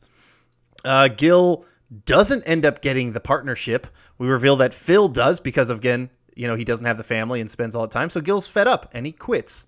And he goes home, and it's madness at home, and he lets Karen know about this, and this is bad timing, because she mentions that she's pregnant. Oh, geez. Yeah, oh, geez. So, very stressful talk, and now we're having a very intense discussion, even where like where abortion is mm-hmm. brought up as a potential, yeah. um, because they already have three kids, and is four too much for them right now, so... Yeah. I mean, yeah, Gil's line has a good, this is a pretty good line here. Let's have it then. Let's see how I can screw the fourth one up. Hey, let's have five. Let's have six. Let's have a dozen and pretend they're donuts. And I thought that was an interesting, humorous line because Steve Martin was in Cheaper by the Dozen and Cheaper by the Dozen two, like uh, a little over a decade later. So right. I just thought that was particularly funny. Uh, so now... Uh, Gil has to, or Gil unfortunately has to leave right now to go to a Little League game. But while he's, you know, about setting up for that, Frank comes over, interrupts him, and asks him for advice about this whole Larry situation. And they end up having a nice little talk. Mm-hmm. You know, it's kind of one of the few times that you're seeing Frank, who is always hard on Gil, recognizes how good of a father he sees Gil to be and is, is legitimately looking to him for help on what he should do. So that was a nice little moment that Gil shares with Frank. Uh, then we cut to the, the game, and we're happening, and the team needs one more out. And there's this other, the little first baseman, uh, Clint Howard's kid, is just a little asshole, and he's like, we just got to get this one out. Kevin's currently playing right field, and we get a pop-up, and the one little first Uh, first base kid is going to try and, after Clint tells him, uh, go for any ball. You, you're the best one on the team. You've got to get the out. I can tell you this. If I were the coach and I heard a parent yell that to his kid, I would immediately pull the kid. Like, nope, you're benched. Yeah. Sit down. Sorry. I, I absolutely. Because one, that's a ridiculous statement. What happens if it's a ground ball to first or to third or something? Right. Exactly. It's, it's, it's a, and, and then the kid's going for it and then no one's covering first. Exactly. So absolutely ridiculous idea. That's that's a that's a smart tactic to use. So, but anyway, it's a pop fly to right field, and so the first baseman kid darts out there, collides with Kevin. The ball, just as Kevin was about to catch yeah. it, collides with him. It pops up into the air, but Kevin recovers quickly, jumps, and catches the ball before it hits the ground. He gets the out. Yay! He saved the game. As Gil is euphoric, does a little crazy kind yeah, of dance he here. We see Frank agrees to help Larry. And tells him, hey, you know, I'll help you out. We'll we'll make a deal with your bookie about one thousand dollars a month if you come to work for me. And if you start going to Gamblers Anonymous and things like that. And Larry seems to agree. But then he mentions, I have this other this other idea, and it's going to really help me get that money real quick. And so let me try that first. And if that doesn't work out, then I'll come, uh, you know, work for you. And he mentions it's in Chile. In Chile. Okay, I, yeah, I knew it was, it was, it was far away, but he needs to leave.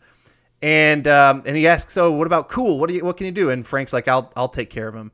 And ultimately, this whole section one, we know this is basically Larry is never going to he's, get out of his. He's leaving the country problem. to get away from the the bookies because he's getting yeah yeah he's getting away. He's leaving the country, getting away from the bookies. But also, this ultimately just made me feel so bad for Cool. Oh, absolutely. Like. Uh, it was just heartbroken for that little kid. Because first of all, his mom dumped him on the on him. That's what I was going to say. And then now, the mom. We got, it's a well, it's a great line. Is like because uh, apparently the mom dumped him on Larry because she said, "I just shot a guy. You got to take the kid." Yeah.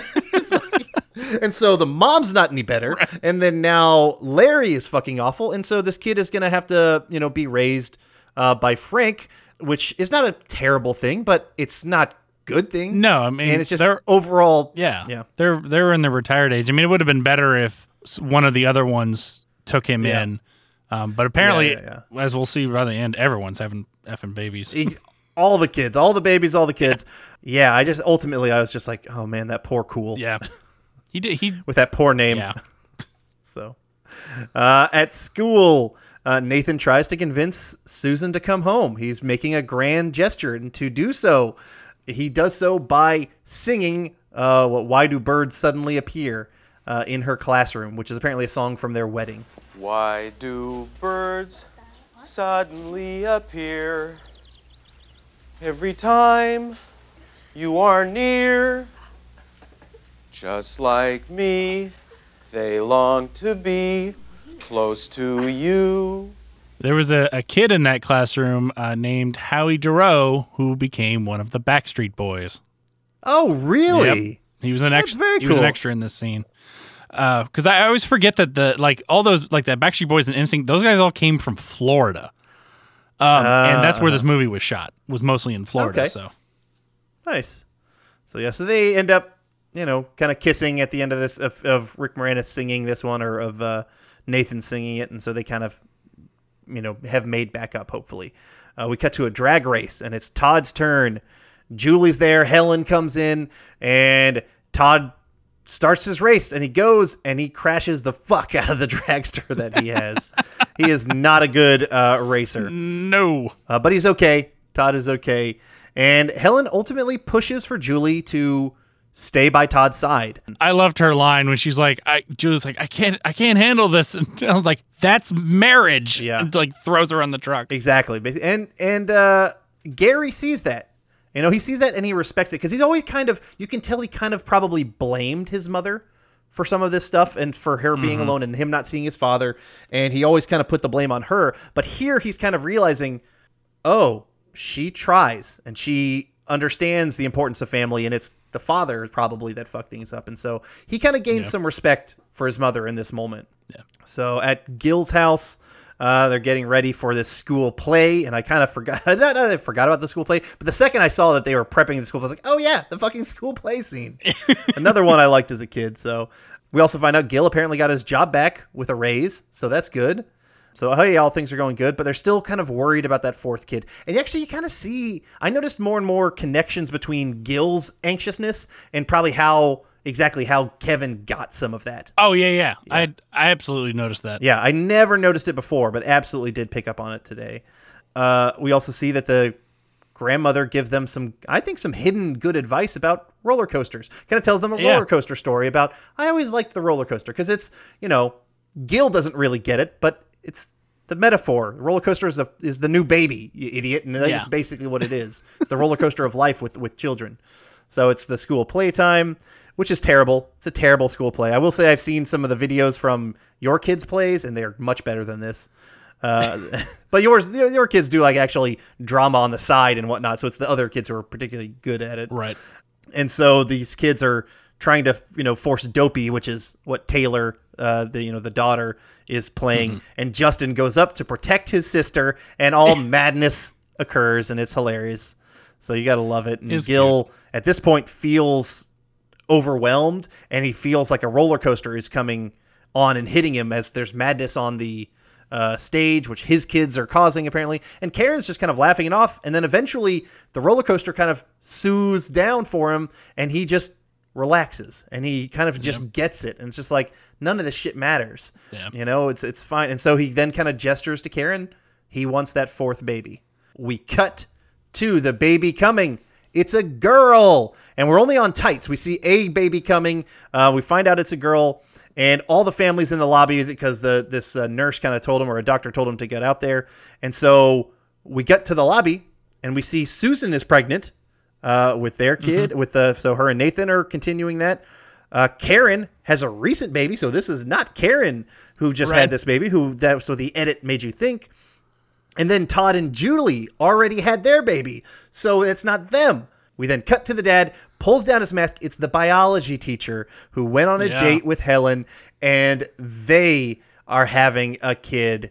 And it's just this whole happy moment. Everyone's got together. Everyone's having a kid. All these people who are well into their forties having kids now.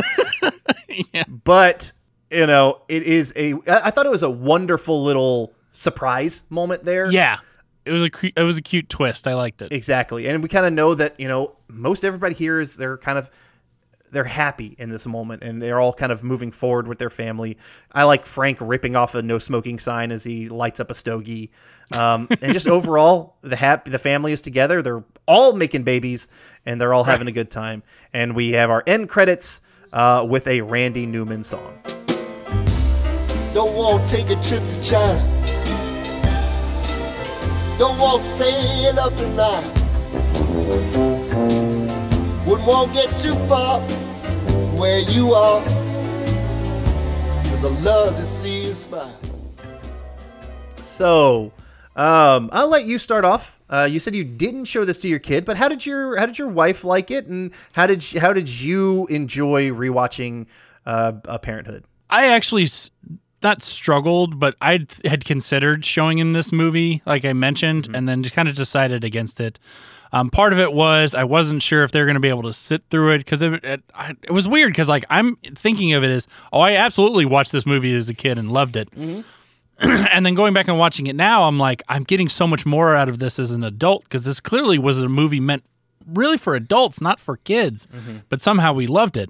But ultimately, I didn't decide to. My wife loves already loved this movie. She was quoting lines before they happened throughout the film, so she remembered. She actually remembered it better than I did.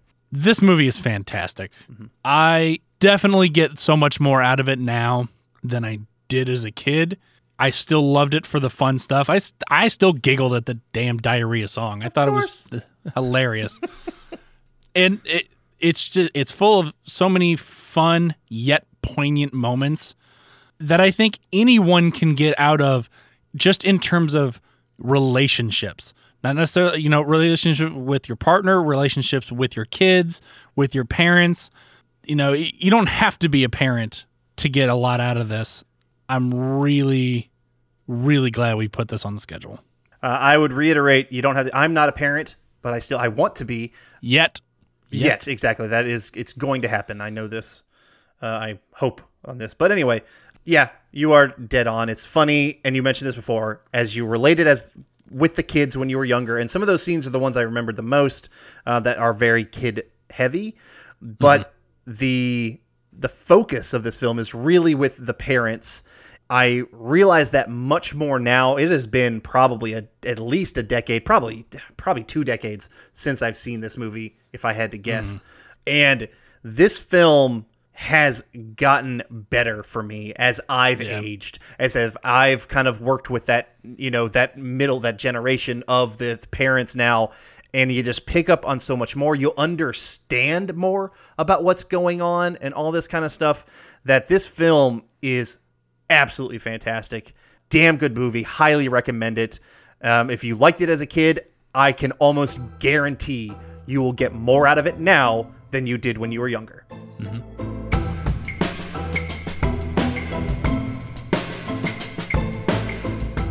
All right, let's move on to The Parent Hood. Uh, this show aired from nineteen ninety-five to nineteen ninety-nine, five seasons, ninety episodes, aired on the W B. Was this a show that you watched at all? I definitely remember the show existing. Mm-hmm. I don't remember ever watching it. Okay. I did watch it, and I can't remember if it was kind of through like a, some syndication run or whatnot, but I absolutely paid attention to the show and watched. I wasn't saying I watched it every episode, but I watched it quite a bit. Right. I, I definitely yeah. do remember a good bit of this this show, particularly like the earlier seasons. Um, but this was a show that I, I watched fairly frequently. I saw that originally it was meant to be called Father Knows Nothing, a kind of a parody on the nineteen fifties show Father Knows Best. Uh, but mm-hmm. they ended up shifting it to The Parent Hood. And I saw nothing that showed me that there were any ties to The Parent Hood and then the movie Parenthood.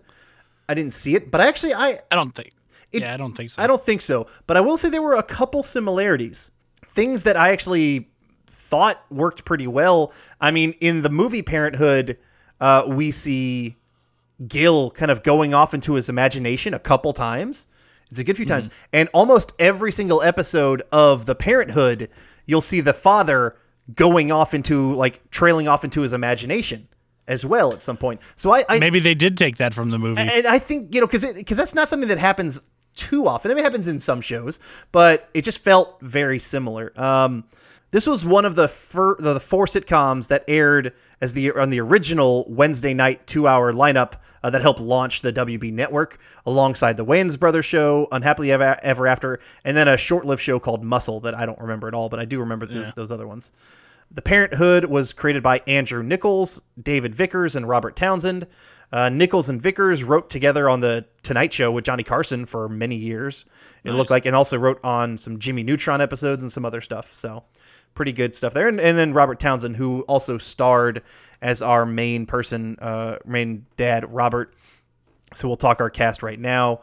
Um, Robert Townsend was, he wrote and directed Uh, Hollywood Shuffle and Meteor Man, also starred in those. He's a good comedic actor guy. I like him mm-hmm. quite a bit. Uh, Jerry, uh, the mother slash wife of Robert, uh, was played by Suzanne Douglas. She was in School of Rock and a smaller part, it looks like. And this is really her main thing that I could sell could tell from. Uh, Zaria uh, is played by Reagan Gomez Preston. She was in the movie Love Don't Cost a Thing, uh, but she was the voice of the daughter on The Cleveland Show. So, oh, okay. There you go.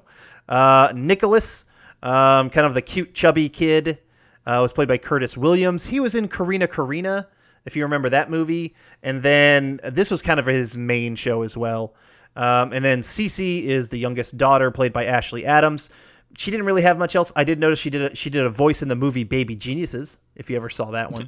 I don't think I ever saw it. I didn't either, because it looked terrible to me. Kind of the uh, friendly, pop-in, wacky neighbor type. Uh, old friend from Robert, apparently from back in the day, is played by, is Wendell, played by Faison Love. I think the vast majority of people recognize him from Friday. He played Big Worm yeah. in Friday, but he's also in The Replacements. Uh, and then I remember him from an episode of Always Sunny in Philadelphia, but he's been in quite a stuff. I think he's like a, an actor you see pop up uh, just kind of all over the place. Yeah. Michael, the uh, oldest of the children, was played by Kenny Blank. Uh, he was in the movie Boomerang. He actually did a voice on multiple of the Saints Row games. But I saw he reviewed the book Jumanji on Reading Rainbow. He was on an episode of Reading oh. Rainbow, one of the kids that, you know, were highlighted for the books. Nice. He left after season three, and I remember that. I actually, I always liked him. Him, him and particularly Zaria and Michael had like a, I don't know, they were friendly but competitive brothers and right. sisters, or brother and sister. Yeah. He left after season three. I think it was to kind of continue his music career, because he was actually a music guy. He was the composer for this show as well. Really? Yeah. So he he, he actually used a pseudonym, Ken Michael, as opposed to because uh, it was credited slightly differently. But he he composed the music of the seasons that he was on. And he composed some other shows, and or not nothing big that I noticed, but he was a big music guy, and they wrote that into the character. The character like had a band, and he was a big music guy, but that was actually part of Kenny Blank as a person. So I thought that okay. was pretty cool. Um, so when he left, there was this other character named T K, who was kind of like this juvenile delinquent who the uh, the family kind of bring in to try and help him get a, his life straight. Uh, his name was, or his, he was played by Tyrone Burton. This was pretty much the only thing I could recognize him from. So, uh, that was only like the seasons four and five that he had on that. So the Peterson family, uh, they're an upper middle class family from Harlem, New York. Uh, apparently Robert is a college professor and his wife is a law student, and they are trying to balance their lives, balance work and their four kids. Kind of fairly classic-y sitcom feel to this one, um, but there were those dips into Robert's imagination, which kind of kind mm-hmm. of trail off quite. I mean, it's only usually about one or maybe two per episode, but they're usually fairly involved, and so it usually also adds like some slapstick humor. Almost think Scrubs-esque before Scrubs. Now it wasn't nearly as frequent and as used as Scrubs, but you do right. see him like yeah, just kind of. pop off. Usually it was like dealt like him and Wendell or something. I don't know, but it was always some kind of wacky thing in his head um, that, that were tied into the show. And the show itself usually would have like some upstanding family values and mostly like a wholesome family mentality. Like this was an upstanding, you know, black family, like a good role model family in general for anybody.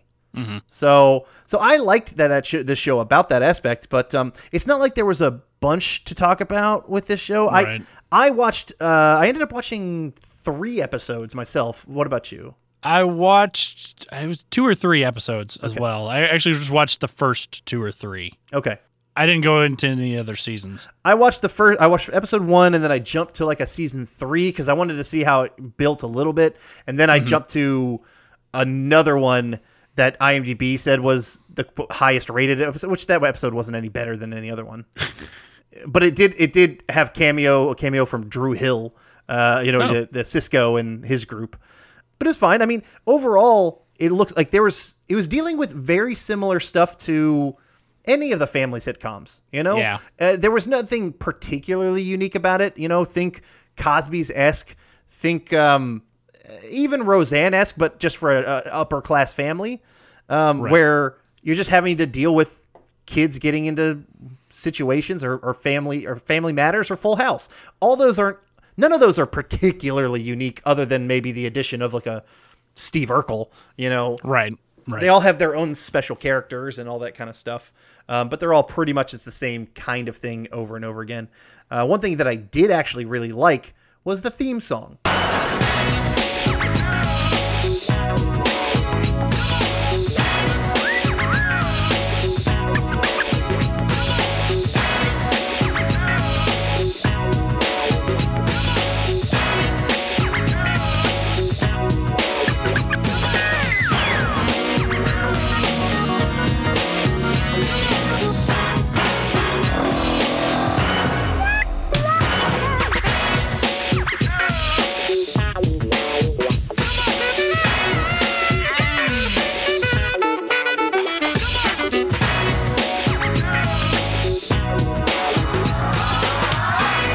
I thought it was a simple theme song, but it was kind of modern for its time and kind of like yeah. updated. I thought it was good. I actually find it quite catchy. It was fine. Okay. I, it was neither here nor there for me. Yeah. So yeah, I mean, this wasn't a show that was a huge shaper of my life or anything like right. that. And it was a fa- it just it was a fairly standard, solid sitcom. I'll just kind of and I I have nothing else to really bring about it because it's kind of a flat show. Rewatching yeah. it now, it's good. It's not bad by any means. And they're dealing right. with situations of these kids growing up and, you know, the same kind of situations you see with every family sitcom. I don't think it's really needed to rewatch this show unless if you are super nostalgic for it. Sure. Right. Pop it on. It's fine. But it's this isn't one that I, f- I think really stands the test of time, but it also doesn't hurt the test of time. It's completely decent. That was that was pretty much what I took away from it. Um, I watched a few, watched a few episodes. I was like, it's not a horrible show. The characters are fine. The writing is fine, but there was nothing that really like drew me in. Yeah.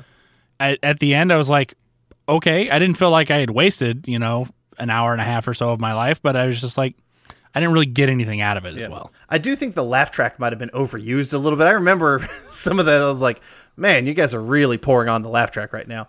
Um, but... Over that, overall, it's just, yeah, it was a totally fine show, so, yep.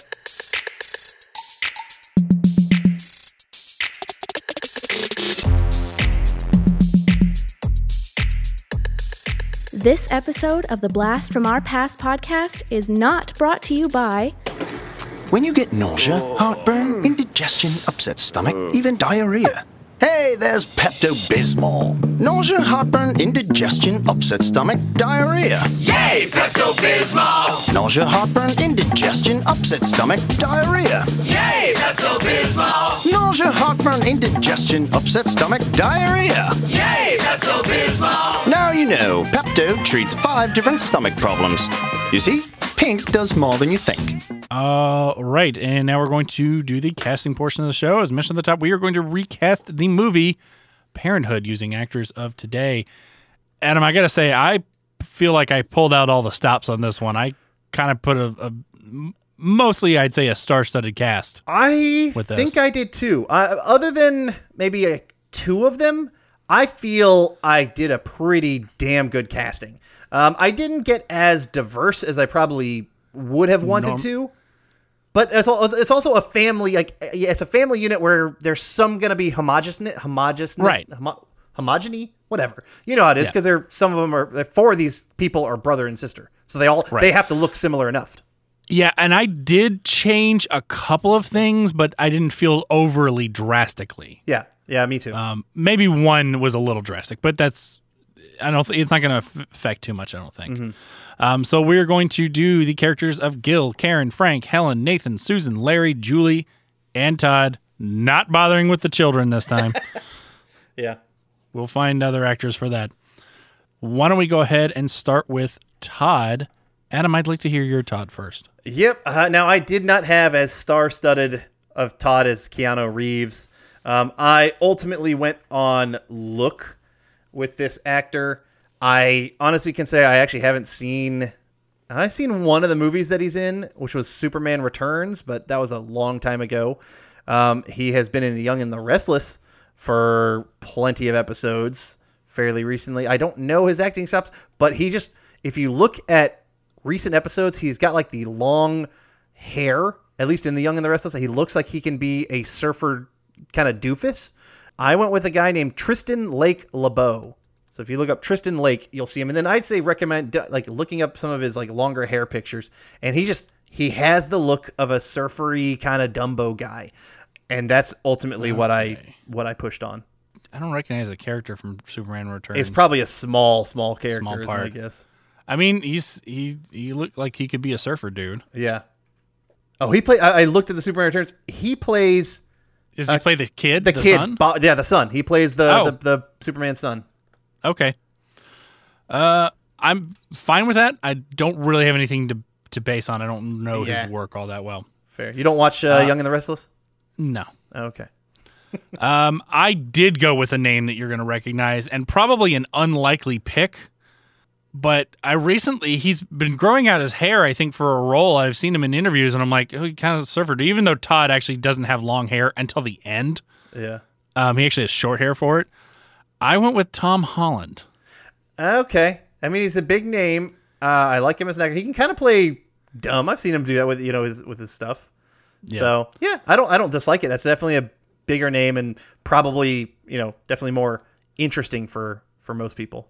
Yep. So let's go ahead and jump into Julie, and I'm going to jump in first because my pick of Todd had to do with my pick of Julie. Zendaya? I went with another big... I went with Zendaya. So I look at their boyfriend, their boyfriend, girlfriend in real life. Yes. So and so I was like, you know what? It's just get them on a movie together. She's still she's still playing high school age kids right now, so I, I think it's good. Um, like I said, I kind of went for star-studded here. Yeah. I think it would be fun to see their dynamic play out. Yeah. In this. Fair. Fair. Um, yeah, I went with a, a good actress. Uh, you've probably seen her in some stuff. Um, I don't know if you watched the Chilling or the Chilling Adventures of Sabrina, but she was the main kid in that. I mean, she is twenty-three right now, but she still kind of has like a high school-y kind of look if she as she needs to. And so I think it would fit well, or, or maybe like a college. I think maybe we age him up to college, um, mm. and you know that kind of stuff. So. Uh, she was in Mad Men before that, and she's been in a bunch of stuff. Uh, Kiernan Shipka is who I went with as my Julie. She's a, she's a good little actress. She does look familiar, though. I mean, she's been in quite a bit of stuff. Um, yeah, between... I'm trying to see if there's something that she's been in that I've... Did you? I mean, you watched, watched Avatar. Right? Did you watch Legend of Korra at all? She, well, she did a voice, so you wouldn't have recognized that. But uh, no, I didn't bother with She She that. played... Don Draper's son in Mad Men, but that was or daughter. I mean, she was real young in that one, though. Okay. No, I don't. I'm not recognizing her thing, but she definitely has that look of someone who I've definitely seen before. She's kind of one of the bigger young actresses now, um, and so okay. I think I think she would be a good call. All right, cool. I'm okay. I'm I'm here for it. All right. Uh, all right, Larry. Who did you pick for your Larry? I really like my Larry pick. So I had to go with someone who I think this guy's in his young thirties right now. Um, I aged up everybody a little bit because thirty-five felt too young for me because I'm thirty-five. Yeah. And so I aged everybody up like maybe almost ten years for okay. probably probably about that for from yeah. what they probably are. Um, I think Larry was supposed to be twenty-seven in this movie, but he's like, I have him as like a, you know, low thirties, and he's still kind of like, you know, a failure. Uh-huh. This guy, he kind of, he plays uh, a younger brother and kind of an annoying younger brother in the show that he's that he's in. And he's also a younger brother of another uh, actor who is very famous. I've seen him in Scott Pilgrim versus the World, but he's really also fantastic in the show su- Succession. I'm with Kieran Culkin. Oh, uh, Macaulay Culkin's younger yep. brother. Macaulay Culkin's younger brother. I think he absolutely could play. Yeah, he, he was in Igby Goes Down, if you remember that one. Cider House Rules from way back in the day. But Succession oh, wow. is really kind of where I pulled from, because that's that's a, I mean, it's not like a, I mean, there's comedic moments in Succession, but he's dealing, he's like a, he's the younger brother of a kind of big wealthy family trying to take over a business. And I think I could see him pulling this pretty well. Okay. I haven't watched Succession, so I don't know, okay. but I think it's an interesting call. And uh, I remember him being a pretty good little actor from what I do remember him from. Okay. So I think that's an interesting pull. Cool. Um, I also relatively did kind of age up my actors, or they can play younger, however they wanted to decide to do it. Um, my Larry is a little bit older. He's in his late thirties, but he looks young enough. He could play young, late, yeah, you know, whatever. young thirties or whatever. Um, but I think uh, most people know him for playing a hundred-year-old man. I went with Sebastian Stan. Oh, okay, gotcha. I was like, I thought at first I thought you were gonna like Benjamin Button stuff. Uh, yes, he is old man. Sebastian Stan is interesting call. Yeah, good looking guy, really good actor. I could see him. Have you yeah. have you watched the Pam, the Tommy and Pam story? Show? No, I've had no interest in that. I uh, I have like a small interest because like, man, they look really close. They picked actors uh-huh. and actresses who look really close to them, or at least made them up to look really close. And yeah. I'm like. I kind of want to watch it just to watch it. Uh-huh. And is it pretty good? I don't know. I haven't watched it yet. Oh, you said you haven't watched it? No, I said I want to. I just haven't I mean, haven't done it. I've seen him in I, Tonya. I like him in that, of course, in in the M C U as well. Yep. Yeah, solid actor. I, I'm sure they could make that. He can make that work, of course. Okay. Work. Uh, Susan. Uh, Susan, who is married to Nathan. Yep. Which was Rick Moranis' character. For Susan... I went with an actress that I've used. Some of these guys I've used before, which is, is fine. That's, you know, we're not casting M C U here. Yeah. Um, and I went with an actress who I know for a fact you love, and I think she works good with the sort of family comedy stuff like that. I went with Kristen Bell. Oh yeah, I can see that. Yeah, she's super cute. Uh, I think I think she's very funny and adorable, and yeah, I like that call. Okay. It's a good choice. Who did you go so, with? Uh, I went with someone who's probably around that same age. I think uh, Kristen Bell probably was born in nineteen eighty-ish is my guess, around similar to your age. Yes. Uh, mine is born in seventy-nine, so same age range. Close enough. She is very attractive. Uh, that's something that was part of Susan, though. It's like, how how did this nerd kind of get you? But also, she's a good actress. Um, I haven't seen too much with this actress recently, but she's been in a bunch of stuff. Mostly like the late nineties and early two thousands. Uh, I went with Jennifer Love Hewitt as my Susan. I like that call. I mean, I like Jennifer Love Hewitt, so yeah. Um, but I actually, um, I actually got into this was years ago. Uh, what was that show? The Ghost Whisperer. Oh yeah, that's right. I watched that show. I actually thought it was pretty good, and I, I liked her on it. And yeah, I think she would work well for this type of movie. Right. So I'm cool. I'm all for that. Cool. Thank you. Uh, all right, well, let's go to Nathan. I'm interested to hear who your Nathan is.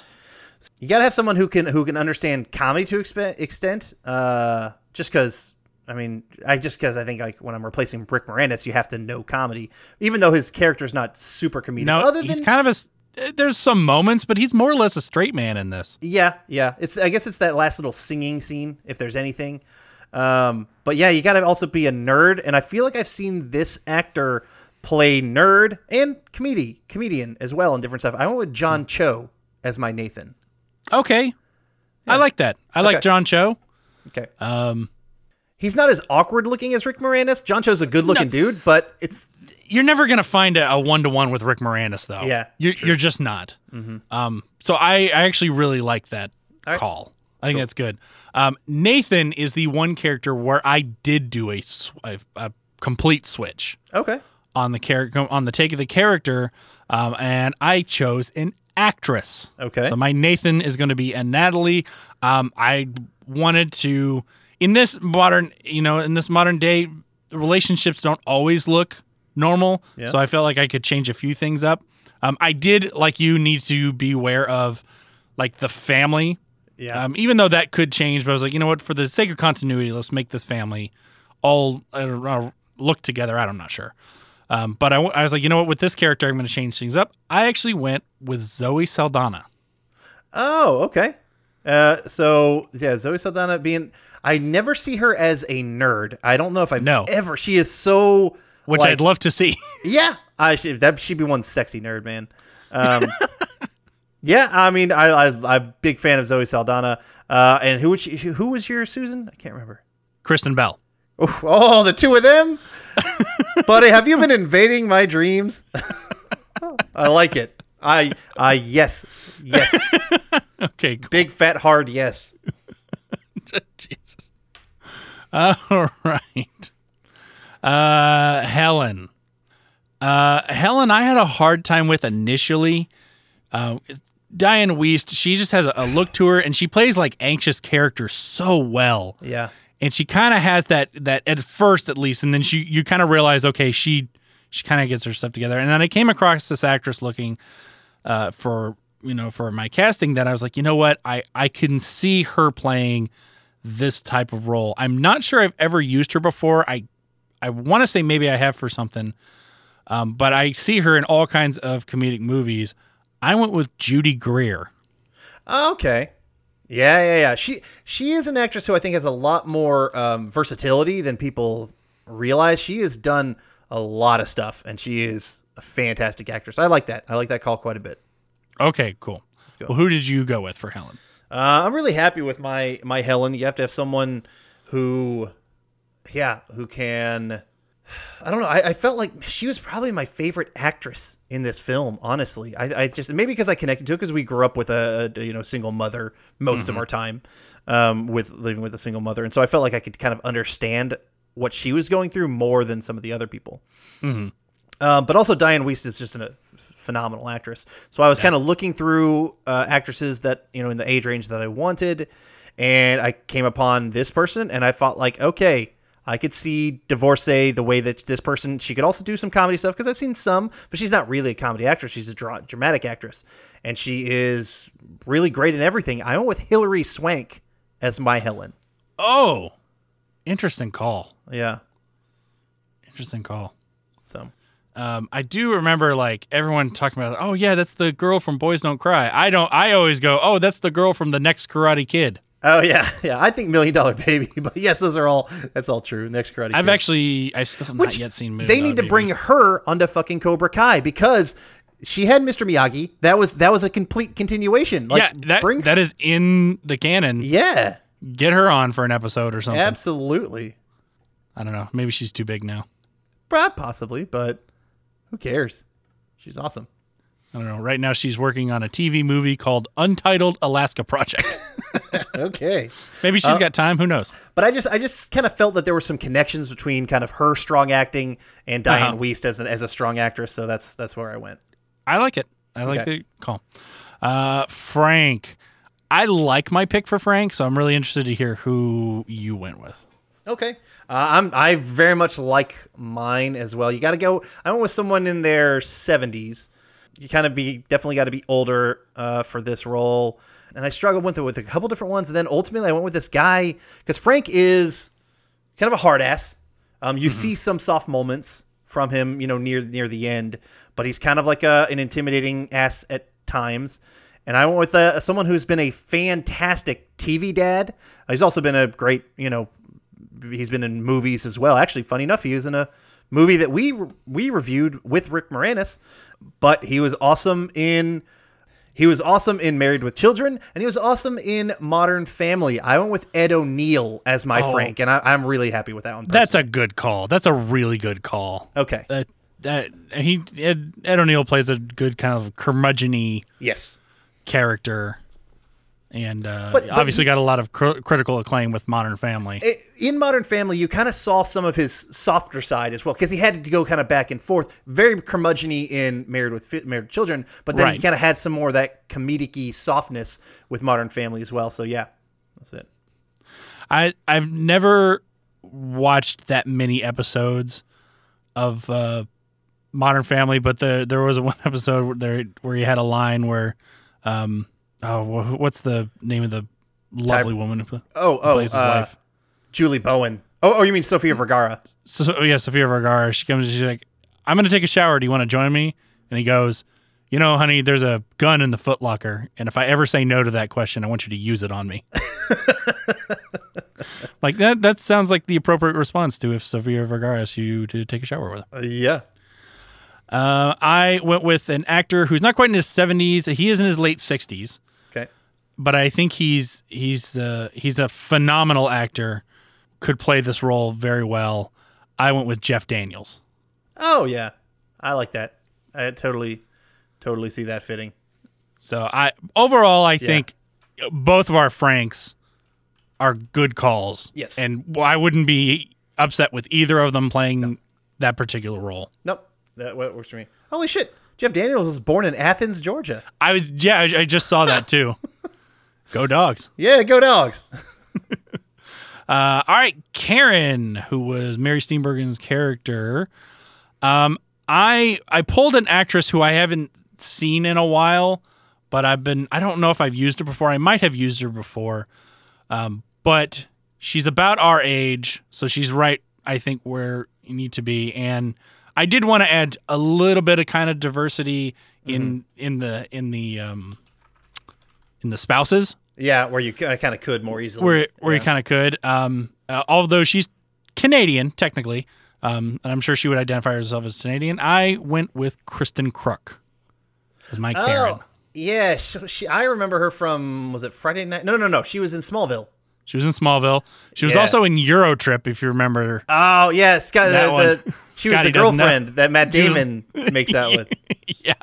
Don't tell Scotty, because Scotty isn't. Scotty doesn't know. That's a great, God, that's a great one.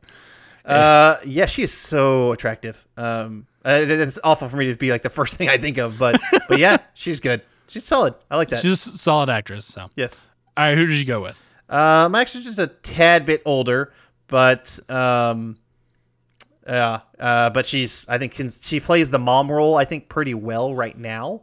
Um, even though we might think it hard to think of her always as a mom role earlier on because we've seen her since the old Legally Blonde days, but she has acted in everything from comedy to drama and everything in between. I'm with Reese Witherspoon as my Karen. I could totally see Reese Witherspoon doing a movie like this now. Yeah. Um, I know she's kind of doing more of that, that kind of stuff. She's she's a mom now, so that mm-hmm. that wouldn't surprise me. And honestly, I think she'd do a very good job. Cool. So I think that's a really good pick. Awesome. Thank you. Uh, all right. Gil. Always interesting to, to try to recast an actor, you know, kind of as yeah. iconic as Steve Martin. Um, I think I think I got a, a good one in this one, but let's hear yours first. I'm very happy with mine as well. Um, there are very few people who can really show off. I don't know. There was a good range. Uh, there's a lot of goofiness with Steve Martin, and it's hard to match the goofiness, but also he has that fatherly look and the fatherly right. feel to him. Um, now my guy definitely gets the goof. Probably he can probably pull off the dad stuff. He's fifty-two, so he is older than mm-hmm. most anybody else, and uh, even older than Steve Martin was in this one. Even though he doesn't look it, he absolutely doesn't look it. Um, but he is fantastic, and I think he would fit well as my Gil. I picked Paul Rudd. Oh, I like that. Yeah, I like that call. That's I don't know if I I don't know if I thought that's where you were going, but I. I definitely could see Paul Rudd in a role like this. I think that's a really, really good cool. call. Thank you. Um, I was going between two actors, and I finally settled on one. Um, my initial thought actually was to go with Jason Bateman. He was he was on my list, actually. I had Jason Bateman and Jason Sudeikis and Ed Helms all kind of like on my list as well until I saw Paul Rudd, and I was like, that's mine. But yeah, yeah, yeah. I like yeah. that. Um, but ultimately... I went with the other one you mentioned. Oh. I went with Jason Sudeikis. He was the first one that I really liked until, but I actually just recently used him.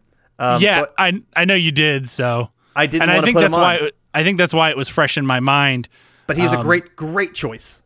Yeah, I think he would work just as just as well as well. I think I, I don't know if I think he's a more obvious choice. I think he's a more one to one as far as yeah. maybe the actor goes. But I, I think a Paul Rudd would be a a, a pleasant surprise. Mm-hmm. in a role like this. I, I would be absolutely ecstatic with either of them taking this this role, and I think they would do a fantastic job with it. Yeah.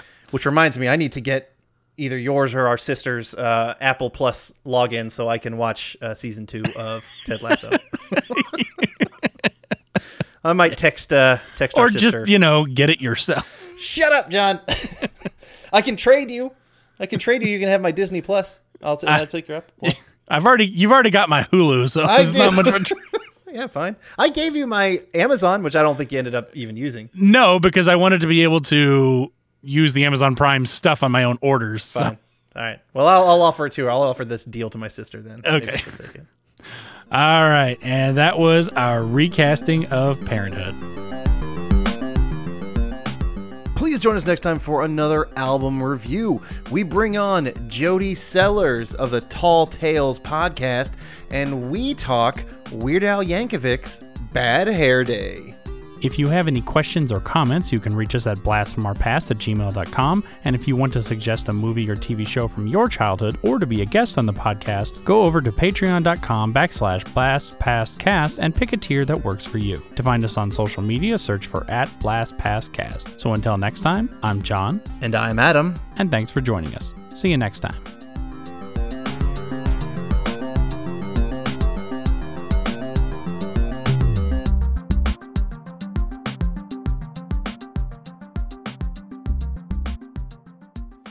I'm John, and I'm the host of Action Action. Every week, I'm joined by James. Heyo. And Dustin. Hello. And each week, we review, debate, and rank a different action movie. We're creating the ultimate list of action movies. From awful to awesome. So if you want to hear three more white guys with beards talk about action movies. And argue about where they belong on our list. And decide you hate us because we've made fun of your favorite movie. Join us every Tuesday, and you can find us on your favorite podcatcher. And Steven Seagal mm. is a joke.